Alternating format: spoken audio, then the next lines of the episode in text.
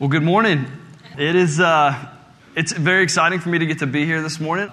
For those of you who don't know me, uh, my name's Chris. I work here. I'm on staff at Southwood. I get to hang out with the uh, junior high and high school students, and from time to time, uh, they let me get up here on the big boy stage and uh, do work. So, so I'm excited this morning to get to uh, be up here for a change and and and just share a little bit about what I've been learning in the last couple of weeks. It's especially exciting for me. Um, first of all, this is the last 9:30 service, so I kind of feel like I'm making history. You know, that's that's cool. You know, the last guy up here at 9:30. Uh, but more than that, uh, we've been going through this series this summer called Unlikely Heroes. We've been looking at a bunch of uh, a bunch of lives from the Old Testament and seeing God's work through different people in the Old Testament. This morning we're going to look at the life of Joseph. And why this is particularly cool for me as a youth pastor is because we're introduced to Joseph when he's 17 years old, when he's a teenager.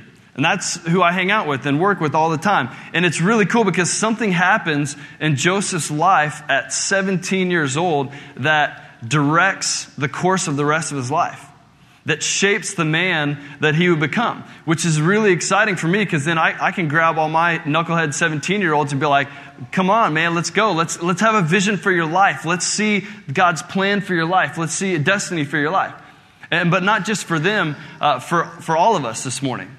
I think there's a, a really cool picture uh, behind this, this man, Joseph, and behind his life. But I was actually interested to find, as I was preparing for this message that uh, there is some debate as to whether or not Joseph um, could actually technically be classified as a hero. Okay, so uh, I don't know if this is interesting to you or not, but it kind of was to me, so I'm going to share it with you anyway. So uh, there's basically three views of this section of scripture, Joseph's life. It's Genesis 37 to Genesis chapter 50. Uh, and there's basically three views as to what kind of literature this Joseph story could be classified as. The first view is that it's wisdom literature. So, uh, like the book of Proverbs or the book of Ecclesiastes. They would say that this section of scripture is wisdom literature because there's a lot of parallel themes to the book of Proverbs. So, for example, Joseph, in his story, it's obvious that he feared the Lord more than he feared people. Okay, uh, we also see that Joseph was uh, described as a wise and understanding man. He was constantly giving wise counsel, another theme that we see a lot in Proverbs. And then we see in Joseph's story a very crazy episode where he avoids the adulterous woman. We're actually going to look at that this morning. It'll be exciting. But that's a big theme in the book of Proverbs is avoiding the adulterous woman. And so they say, okay, well, Joseph's story is wisdom literature. But then people, the second view is that no, it's, it's probably more, uh, it's probably more of just a short story. It has a, a, clear beginning, a clear end. It starts when he's 17, it ends when he dies. Okay, there's plot development throughout several continuous scenes. There's conflict, there's climaxes, there's conclusions, there's all this stuff. So Joseph is it's a short story. But then lastly, there's this idea that it is actually heroic literature, okay? Um, which would be perfect for me this morning because I'm supposed to be preaching on the fact that he's an unlikely hero, right? Wrong. Because uh, this guy, his name's Allen Ross. He is probably one of the foremost scholars on the, uh, on the book of Genesis. And uh, all the, the pastors here at Grace love reading this guy's book. It's called Creation and Blessing. It's this big old book, like this big, on the book of Genesis, right? And this is what he said about the heroic literature classification for Joseph. He says that this classification is not totally satisfying. Awesome. Uh, Unlike classical heroes, Joseph does not risk everything to perform a heroic act. He functions as a faithful servant of God, but it is God who moves through the events of Joseph's life to bring about the deliverance. So it, it's cool. What he's actually saying is that um, Joseph isn't the hero in the Joseph narrative, that God is actually the hero of the story, which is awesome. I'm, i agree with you, but it doesn't really help me out this morning because I'm supposed to be pro- preaching about Joseph being the hero. So um, thanks a lot, Allen Ross. I appreciate you uh, ruining my sermon. Um, I'm just, I'm just kidding. Joseph is a hero in a lot of ways. And if you are familiar with the story, you know that there are so many lessons that we could take out from his life. There are probably a year's worth of sermons that we could preach on from the life of this guy, Joseph. Genesis 37 to Genesis 50.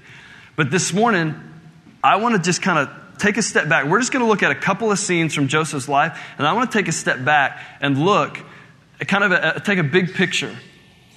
What happened in his life at 17 years old that determined the course of the rest of his life? We're going we're to look at, at, this, this vision that Joseph had for his life, and we're going to ask ourselves a question Do we have a similar vision for what our lives could be? Do we have a similar idea that, that God has a choice of us and a plan for us and a destiny, something great for us to accomplish? Because I really think that at 17 years old, he already had a vision for his life that affected the course of the rest of his life. So we're going to start off in Genesis chapter 37 this morning. So if you want to flip there, in your Bibles, that, that'd be great. Uh, while you're flipping, I just want to remind you guys on your way out today, there will be the missionary Christmas cards in the foyer. Sign a few of those. It's such an encouragement. As we heard Trey say earlier, our missionaries overseas, day in and day out, serving the Lord. And to get a Christmas card filled with a bunch of names from the church that supports them would be a huge blessing. So please uh, stop by the tables on, on your way out. That'd be great. All right, Genesis chapter 37, verse 1. Now Jacob lived in the land where his, where his father had sojourned, in the land of Canaan. These are the records of the generations of Jacob. Joseph, when 17 years of age, was pasturing the flock with his brothers while he was still a youth, along with the sons of Bilhah and the sons of Zilpah, his father's wives. And Joseph brought back a bad report about them to their father. Now, Israel, Israel is another name for Jacob, Joseph's father. Israel loved Joseph more than all of his sons because he was the son of his old age, and he made him a vari-colored tunic. And his brothers saw that their father loved him more than all his brothers, so they hated him and could not speak to him on friendly terms.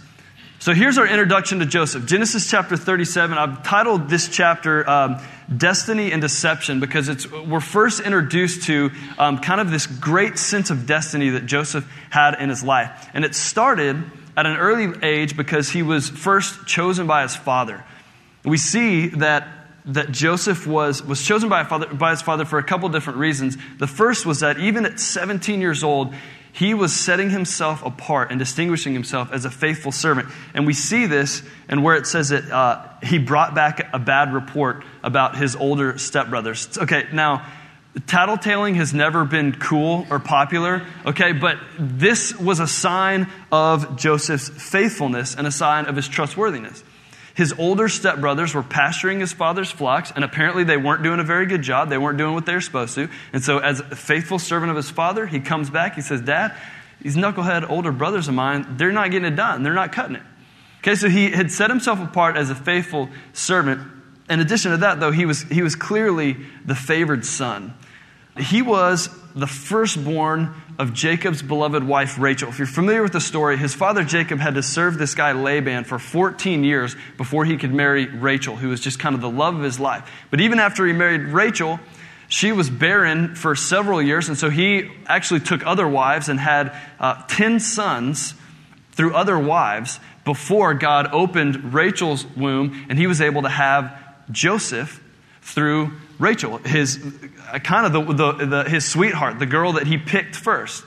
And so, because he was the firstborn of Rachel, uh, he was just always kind of the favorite son of Jacob.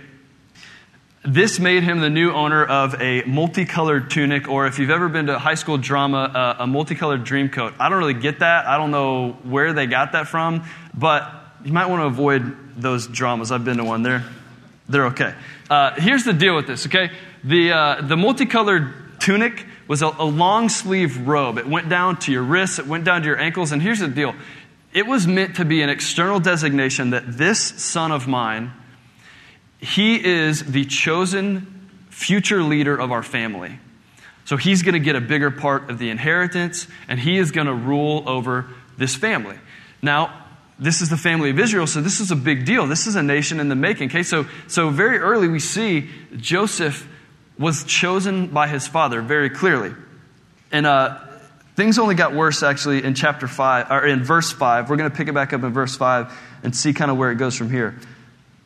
We see that Joseph then had a dream, and when he told it to his brothers, they hated him even more. And he said to them, Please listen to this dream which I have had. For behold, We were binding sheaves in the field, and lo, my sheaf rose up and also stood erect. And behold, your sheaves gathered around and bowed down to my sheaf. Then his brothers said to him, Joseph, are you actually going to reign over us? Are you really going to rule over us one day? So they hated him even more for his dreams and for his words. So he was already in hot water to begin with with his brothers. They hated him. He was a tattletale. He was the favorite son, right? But then, uh, to make matters worse, Joseph reports that he's had a dream. The dream would have confirmed not only was Joseph chosen by his father, but that he was in fact chosen by God to be the future leader of this family. Um, Allen Ross, the guy who ruined my sermon earlier, he said uh, that the report of Joseph's dreams forms the divine call of Joseph. His choice by God to lead the nation. See, in the, in the ancient Near East, dreams were highly regarded as having divine origin. And if you're familiar, this isn't the first time in this family where God used dreams to communicate his future plans to, to his people. You think of Abraham, think of Jacob, and now with Joseph, he has these two dreams that would have confirmed his father's choice of him. So the point is, is that at 17 years old, having been chosen by his father, having that choice confirmed through these dreams that he was actually chosen by God, at 17 years old, he had a huge vision for what his life was going to be, for what his life could be. He had a huge sense of his destiny at 17 years old. And I believe that this shapes what we see in the rest of Joseph's story. From this point on, the, the rest of chapter 37, Joseph is sent out again by his father to go check on his brothers. They're out pasturing the flocks again. Joseph is sent out once again. This time, as he approaches his old brothers, some of you have heard the story. Um, his older brothers, as they see him walking up in the distance, they begin to plot. Okay, here comes our little punk brother, his dreams about being our ruler one day, favorite son. And so they begin to plot we're gonna, we're to kill our younger brother. Remember, their hatred for him was intense, and it had developed and it, has grown, it had grown, and now they're planning on killing him. Well, at, at this point, I think the providence of God really intervened because um, a slave trading caravan passed by. And so instead of killing him, they decide, oh, why don't we make some money off of him instead? I mean, that's a better deal for us. So they sell him into slavery, they fake his death, and then they go and deceive their father into thinking that Joseph, his favorite son, was killed, actually was torn apart by wild animals. They ripped off his long sleeve tunic, they killed a goat, dipped it in goat blood, and then you know, splashed some water in their face probably to make it look like they were crying, and then brought it to dad and like, oh, our brother got, you know, he got torn apart by wild beasts. And they deceived their father. And they, they were saying to themselves, let's see what becomes of this kid's dreams.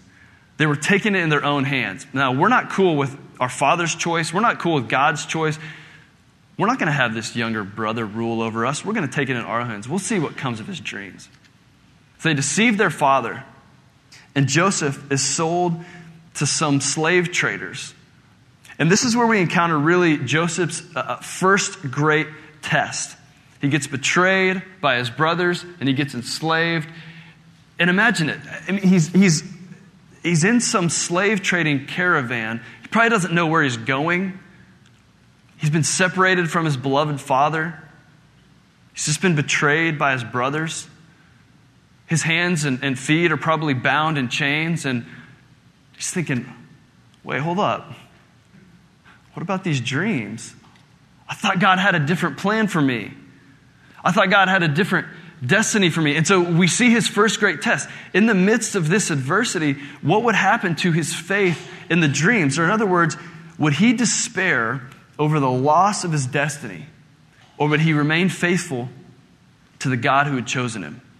Would, would the adversity that he was encountering ruin his faith, ruin his vision for what his life could be? Or would he hold on? We're going to pick the story up um, in chapter 39. We're going to pick the story up in chapter 39, verse 1. Now, Joseph had been taken down to Egypt, and Potiphar, an Egyptian officer of Pharaoh, the captain of the bodyguard, bought him from the Ishmaelites, from the slave traders who had taken him down to Egypt. And the Lord was with Joseph. So he became a successful man, and he was in the house of his master, the Egyptian. Now his master saw that the Lord was with him, and how the Lord caused all that he did to prosper in his hand. So Joseph found favor in his sight and became his personal servant. And he made him overseer over his house. And all that he owned, he put in his charge. So I've, I've titled chapter 39 Providence and Prosperity because right off the bat, as the story picks back up in chapter 39, we see the providence of God in this, okay? These slave traders bring Joseph to Egypt and he's sold as a slave. But he's not sold to some like low ranking official, you know, to like work in his garden or something like that. He is sold to the head of security, the Pharaoh's number one bodyguard the captain of the bodyguard, this guy named Potiphar. And my guess is that immediately Joseph is thinking, wow, this is a pretty nice house. This guy must be pretty important. I got myself a good deal here. God is up to something. I really believe that he was like, okay, wait, man, God is up to something. But then, furthermore, um, God is confirming to Joseph, I am with you. I am up to something. It says twice that the Lord was with him, and it clearly shows us that this was the cause of his prosperity. Immediately in Potiphar's house, everything Joseph touches just starts going well. Potiphar sees this, recognizes this, and with his prosperity came a much higher level of responsibility. Potiphar raised him up, says, You know what? Everything you're doing is going so well. I want you to run my household for me. I'm not going to do anything. I'm just going to let you run it for me. And it makes me think of this verse in, in Luke 16. One who is faithful in very little is also faithful in much. Jesus said this. And if you're dishonest in, a very, in the very little, you'll also be dishonest in much. It started with Joseph just being a faithful servant to his father. And then it started in Potiphar's house just being a faithful servant with whatever it was. But then gradually he began to be entrusted with more and more. And this is how, how life goes, right? I mean, they don't just put a, a young youth pastor right out of seminary up on stage at Southwood right off the bat, right? They put him with the teenagers for a few years to see if he's faithful, to see if he can do the job, right? And if he survives, then, you know, he gets to come up on stage once a week or, or once a year, whatever. Okay? But it's you, Joseph has proven himself in, in little things and he's been entrusted with much more. And it's really with this prosperity that we're, we encountered this question is this indeed a blessing? Is the, is the prosperity that he's enjoying, is it a blessing? The easy answer and the short answer is yes, but it's also a test. Prosperity is also a test. See, when Joseph was, was rotting in the bottom of, of a pit, he wasn't encountered with, with what he's about to encounter here in the prosperity of Potiphar's house. I love the way uh, Charles Swindoll said the temptations that accompany prosperity are far greater and far more subtle than those that accompany adversity. In this place of prosperity in Potiphar's house, Joseph encountered a huge temptation. And this is where we really see his second great test. I call her the temptress, right? Potiphar's wife. A lot of you are familiar with this story. We're going to pick it up in verse 7. It came about after these events, we're still in uh, chapter 39, that his master's wife, Potiphar's wife, looked with desire at her servant Joseph, and she said, Lie with me. Okay, here's the, the invitation. Guys, sometimes uh, the enemy is not creative at all in his temptation, okay? She just puts it out there. Servant boy, come on. I want you to lie with me. I want you to be intimate with me. We see uh, in verse 8, he refused.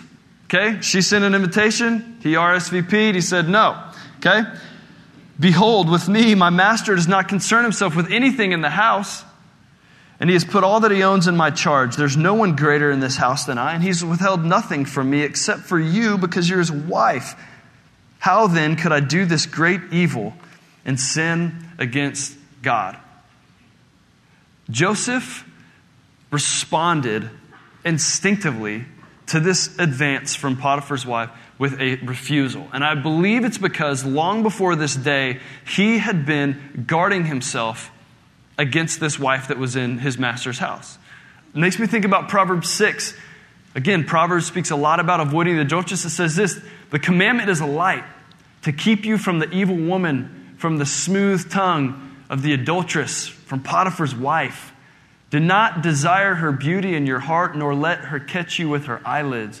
Can a man walk on hot coals and his feet not be scorched?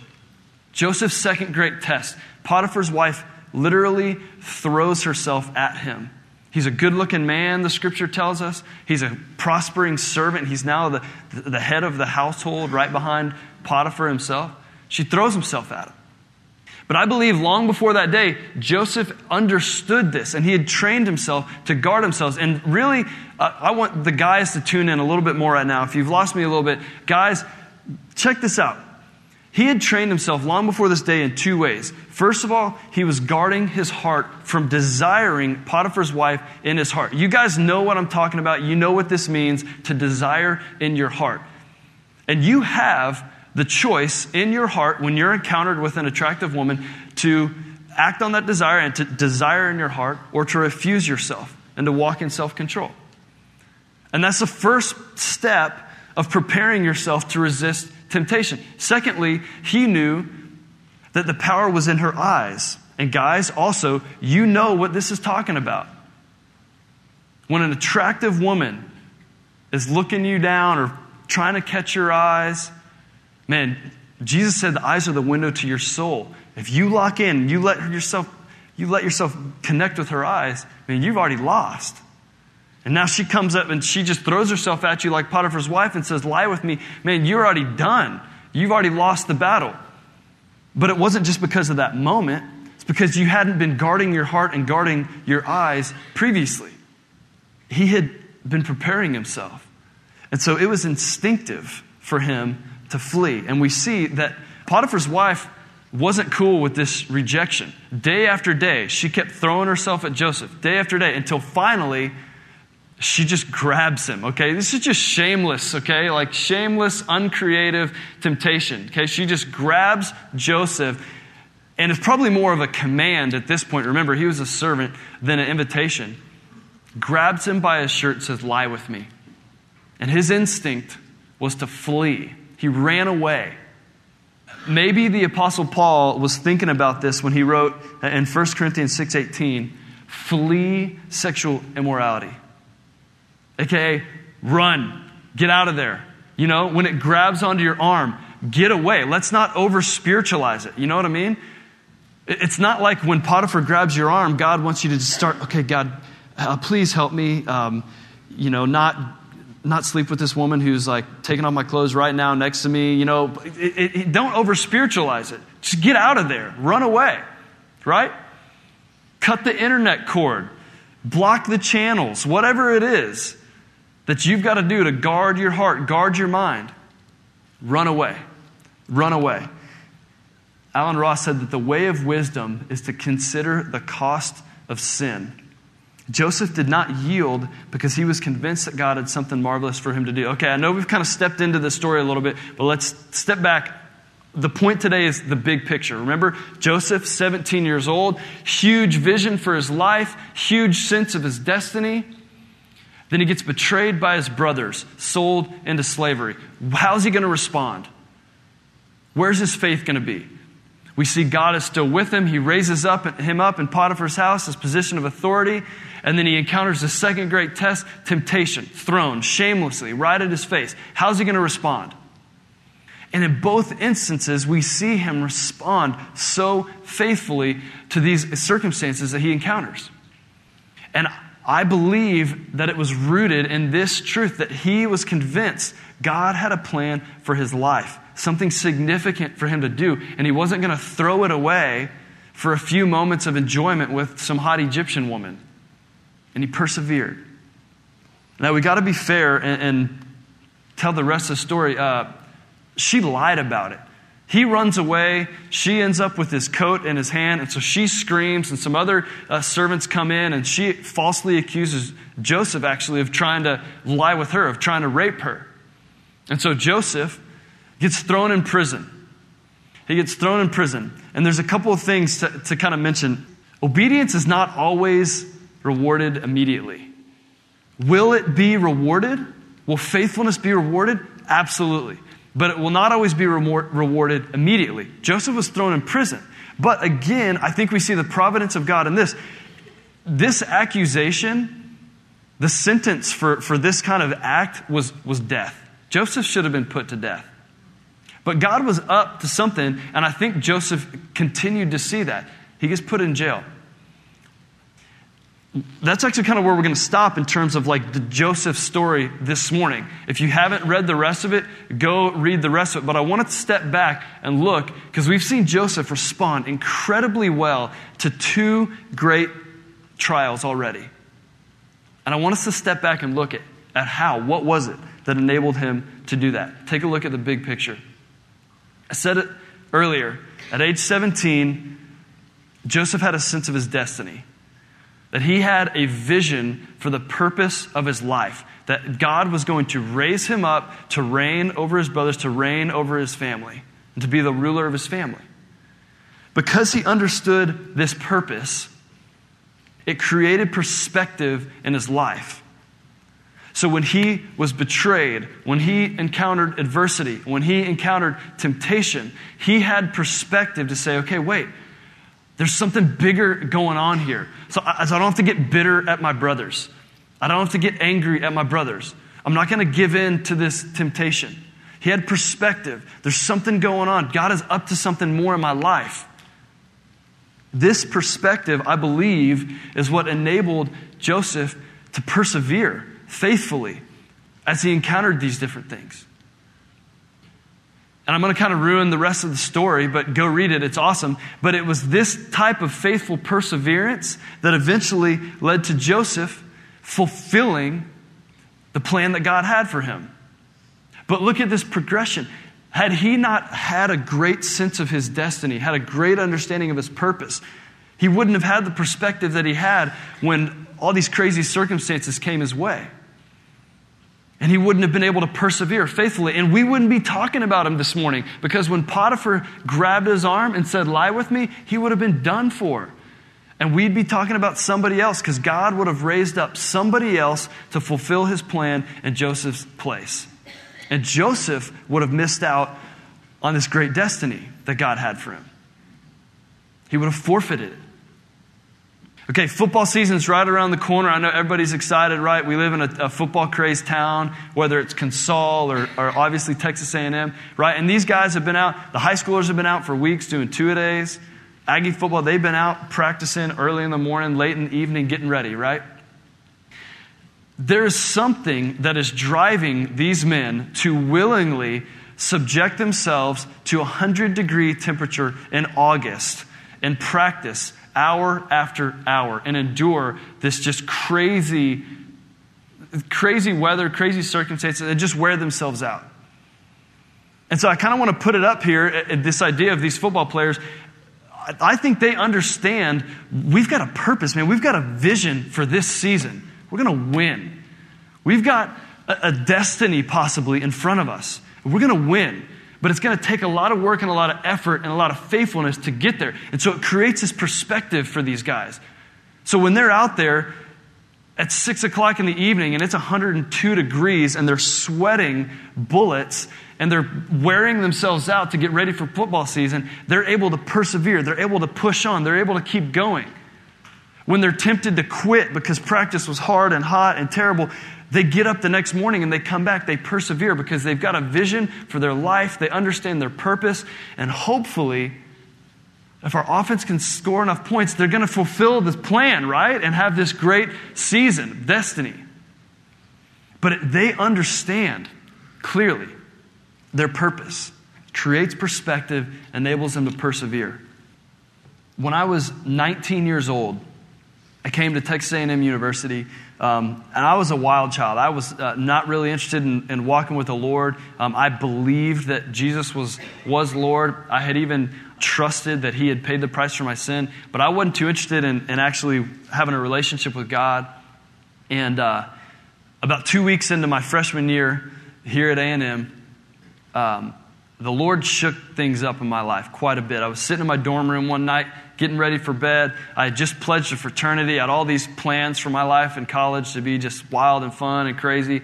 Um, and God's plans were different. And He shook me up that night in my dorm room. Um, I can't really describe it other than uh, God moved and I was on my knees. And I was like, what am I doing with my life? All these things that I'm chasing after and all these things I'm pursuing, they're leaving me miserable. What is this is empty. And God totally changed my heart, turned my life around, 19 years old.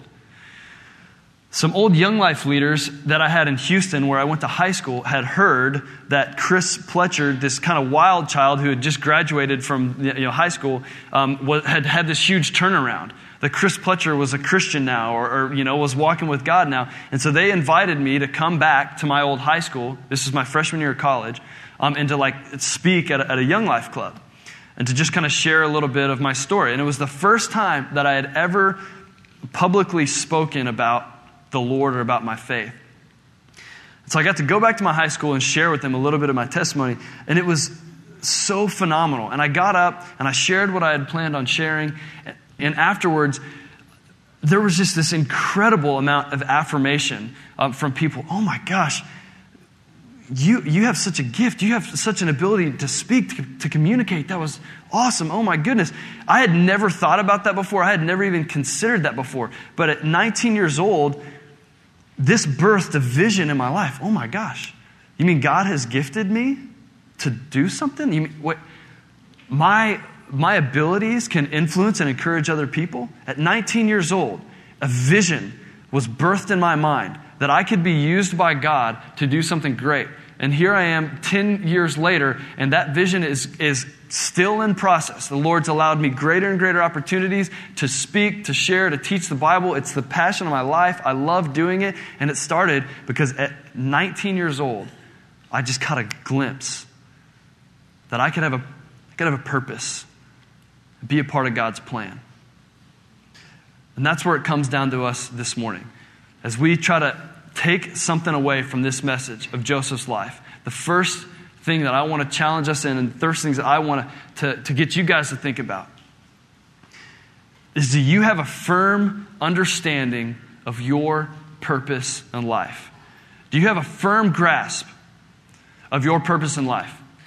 Now, first and foremost, our purpose, all of us, without fail, is to be in a relationship with God through Jesus Christ. And so, if you've come in here this morning and, and, a friend brought you, or uh, you're just visiting and check it out, and you can't with confidence say, I have a relationship with God, I know for fact that He is my God, I'm cool with Him, He's taken my sin away, we have peace. Man, that's the application for you this morning. Um, step into relationship with God. Step into relationship with God. Made possible only through Jesus Christ, who took all of our sin, yours, mine, past, present, future, upon himself, died on the cross to remove the massive obstacle of our sin so that we could step into a relationship with God, so that we could have peace with God, so that we could enjoy eternal relationship with God. A gift offered to be received only by faith in Jesus Christ. If that's you this morning, man, there it is. That's your application. Step into a relationship with God through Jesus Christ. But if that already describes you, um, you have a big purpose in life as a child of God, as a saved child of God, uh, to, to walk in service to God through Jesus Christ. And so, specifically, um, I wonder and I ask do you have a vision for your life? Do you have an understanding of what your life can mean for God's purposes, for God's kingdom? Part of that is do you under, understand your spiritual gifts? Do you know how God has prepared you? The ways that He has specifically and individually equipped you to fulfill something. I hope you catch this this morning. Every single one of you guys, if you're a believer, man, God has something great for you to do. He has a great purpose for your life, a great vision for your life. He has, without fail, individually gifted every single one of you in some way. Do you understand what that is? If I asked you to tell me right now, what is your specific calling in life?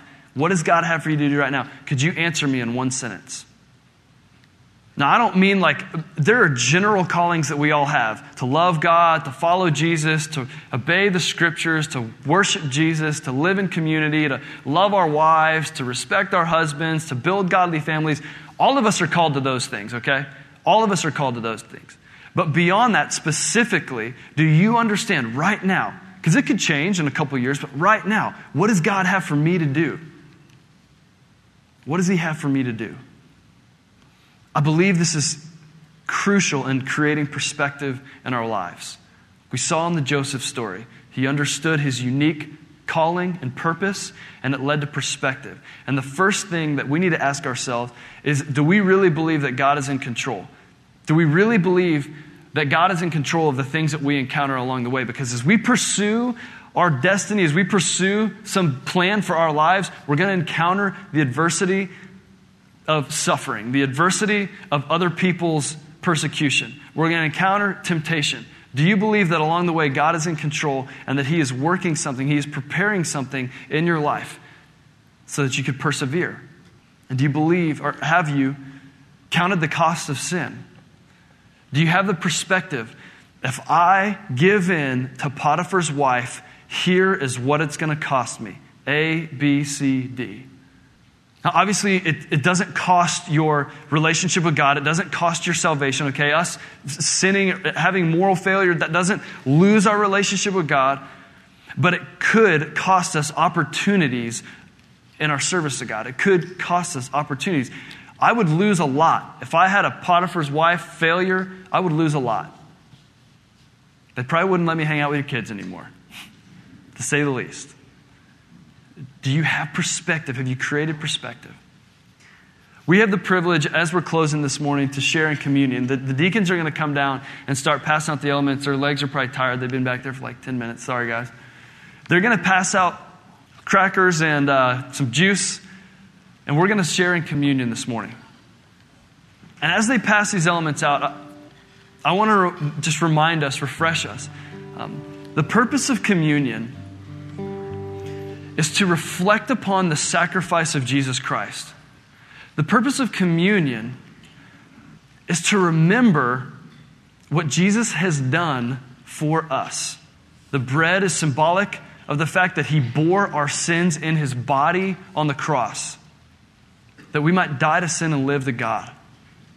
The juice is symbolic of the blood of Jesus that was spilled so that our sins could be covered this is a time of remembrance, it's a time of reflection. Uh, drinking this little cup of juice and, and eating this little cracker, it's not going to cover all your sin for the week or anything like that. It's just a time for you to reflect upon what Jesus has done, to open a way into relationship with Him.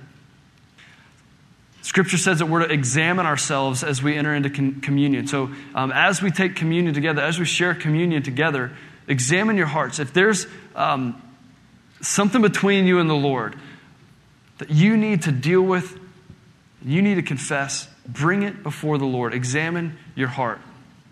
And then, secondly, I encourage you, as the band plays a song, we're going to take communion together. They're going to play a kind of a closing song. Um, in addition to examining your heart before the Lord, I encourage you to think about some of these questions. I mean, could I answer my specific calling in life right now in one sentence? Do I have a vision for my life? And what God wants to do with me, through me? Could I answer that? Maybe God will help you clarify that this morning. Maybe you're in the middle of, of some great adversity and you need to think, man, it, do I believe that God's in control, that He's preparing me? Think about some of these questions uh, as we share communion together. I think it's all out, just about. 1 Corinthians chapter 11, verse 23. The Apostle Paul writes, for I received from the Lord that which I also delivered to you, that the Lord Jesus, in the night in which he was betrayed, he took bread. And when he had given thanks, he broke the bread, and he said, This is my body, which is for you. Do this in remembrance of me. And they ate the bread. And in the same way, he took the cup also after supper, saying, This cup is the new covenant in my blood. Do this as often as you drink of it in remembrance of me. And they drank. He said, As often as you eat this bread and drink this cup, you proclaim the Lord's death until he comes. We reflect, and we remember the Lord Jesus laid down his body, spilled his blood to bring us into peace with God. So, as these guys close us in a song, reflect upon that, reflect upon some of these questions.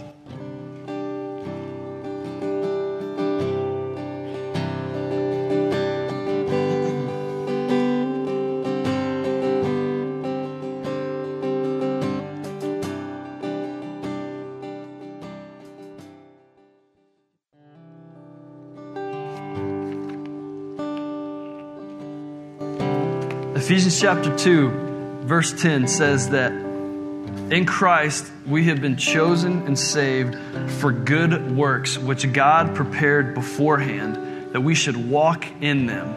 Meaning that if you are chosen son or daughter of God, that He has specifically gifted you and has something specific for you to walk in, in your service to Him and fulfilling the destiny of your life for His glory.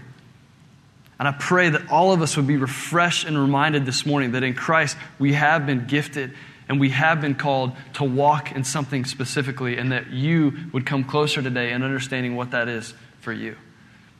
And that I would come closer for myself as well. And that we would walk in faithfulness as Joseph did, with perspective that our lives have great significance and value as we walk in the gifts that God has given us. Let's pray. Heavenly Father, we love you. We thank you for this morning. God, we praise you for your grace that you have given us free and eternal life through faith in your Son, Jesus Christ, who has removed the massive barrier of our sin, of my sin, so I could stand at peace with you, in relationship with you, and so that I could walk in fulfillment of a specific plan that you have laid out, it says beforehand, for me to walk in. God, I pray for each of us in here this morning that we would walk in that plan that you have for our lives, that you'd help us see it and understand it, God. We love you. We thank you. Praise you in Jesus' name. Amen. You're dismissed. Have a great Sunday.